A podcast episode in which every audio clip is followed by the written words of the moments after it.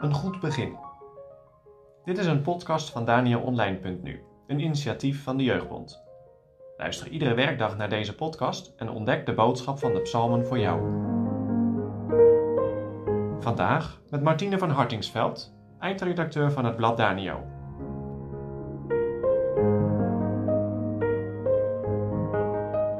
Vandaag lezen we de eerste acht en de laatste twee versen van Psalm 59. Wees een soldaat. Een gouden kleinoot van David voor de opperzangmeester Altachet. Toen Sal gezonden had die zijn huis bewaren zouden om hem te doden. Red mij van mijn vijanden, o mijn God. Stel mij in een hoog vertrek voor degenen die tegen mij opstaan. Red mij van de werkers van de ongerechtigheid en verlos mij van de mannen van het bloed. Want zie, zij leggen mijner ziel lagen. Sterke rotten zich tegen mij, zonder mijn overtreding en zonder mijn zonde, o Heere. Zij lopen en bereiden zich zonder mijn misdaad. Waak op mij tegemoet en zie. Ja, gij, Heere, God der Heerscharen, God van Israël, ontwaak om al deze heidenen te bezoeken. Wees niemand van hen genadig die trouwelooselijk ongerechtigheid bedrijven. Sela. Tegen de avond keren zij weder.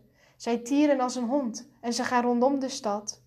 Zie, ze storten overvloediglijk uit met hun mond. Zwaarden zijn op hun lippen. Want wie hoort het? Maar ik zal uw sterkte zingen en des morgens uw goede tierenheid vrolijk roemen, omdat gij mij een hoog vertrek zijt geweest en een toevlucht ten dagen als mij bange was. Van u, o mijn sterkte, zal ik psalm zingen, want God is mijn hoog vertrek, de God van mijn goede tierenheid. Een man vindt een kokon van een vlinder. Hij besluit om deze kokon mee naar huis te nemen. En op een dag verschijnt er een kleine opening in de kokon. De man staart er gefascineerd naar en hij kijkt hoe een vlinder zich door de opening naar buiten worstelt. Na een poosje zit de vlinder zo vast dat het lijkt alsof hij er niet meer uit kan.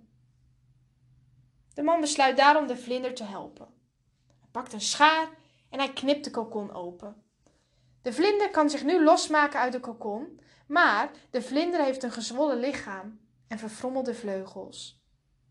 De man denkt dat de vlinder nu elk moment zijn vleugels openslaat en gaat vliegen. Maar dat gebeurt niet. De vlinder kan alleen maar kruipen met een gezwollen lichaam en met verfrommelde vleugels. Het beestje is nooit in staat om te vliegen. Wat blijkt? De man wist niet dat de worsteling van de vlinder nodig was om ooit te kunnen vliegen. Als vlinders door deze smalle opening kruipen, wordt er lichaamsvloeistof in hun vleugels gepompt, waardoor ze klaar zijn om te vliegen. De les van dit verhaal? Misschien heb je dat zelf al bedacht. Worstelingen en moeilijkheden zijn soms dingen die we nodig hebben in het leven. Ze vormen ons. David is in deze psalm ook in grote nood. Hij kent ook worstelingen en moeilijkheden. Maar ook deze gebruikt de Heer om David dingen te leren. Wat is de moeilijkheid waarin David in deze psalm mee te maken heeft? Boven deze psalm staat gebed van een vervolgde. De aanleiding van deze psalm is de gebeurtenis waarbij Saul boden heeft gestuurd die Davids huis moeten bewaken om hem te doden. Misschien herken jij ook moeilijkheden in je leven. Ga je ermee naar God toe of juist van Hem af? Ik las ergens: elke ervaring die God ons geeft, iedere mens die Hij in ons leven brengt, is de juiste voorbereiding op een toekomst die alleen Hij kan zien. Maar tegelijkertijd is er nog iets anders. Er is een gevecht gaande in de wereld. En ik bedacht dat toen ik vers 12 en vers 17 las over de Here als burcht en schild. Het doet mij denken aan Efeze 6, het gedeelte over de geestelijke wapenuitrusting. In Efeze 6 gaat het over de geestelijke strijd. Uiteindelijk is dat de strijd tussen God en de Satan. De strijd tussen David en Saul, waarover het in deze psalm gaat, is daar ook een voorbeeld van. De duivel wilde namelijk alles aan doen om David te doden. Want dan kan de Heer Jezus niet meer geboren worden.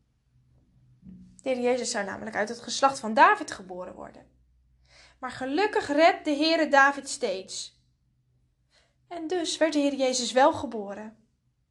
Hij heeft Satan verslagen op Golgotha, maar de strijd is nog niet voorbij.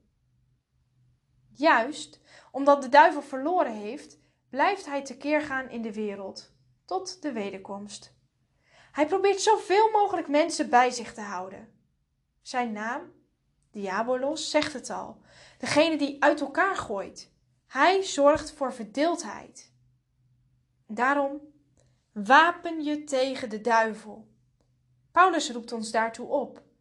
Doet aan de hele wapenuitrusting van God, opdat gij kunt staan tegen de listige omleidingen van de duivel. Niet zelf, maar in Gods kracht. Net als David. Met een riem als waarheid. Een christen staat sterk als hij zich met het evangelie wapent. Met het harnas van gerechtigheid. Een christen staat namelijk sterk als hij bekleed is met de gerechtigheid van Christus en daardoor oprecht is. Met sandalen van vrede, de bereidheid om als christen naar anderen te getuigen. Met de schild van het geloof, het vertrouwen op God. Met de helm van verlossing, want die is al behaald door Christus. Met het zwaard van de woorden van God. Want een christen is oplettend en paraat als hij door het geloof gebruik maakt van geestelijke wapens. En tegelijkertijd is een christen daarvoor volledig afhankelijk van God. Daarom is het gebed zo belangrijk. Hoe merk jij in je leven de strijd tussen de slang en het vrouwenzaad?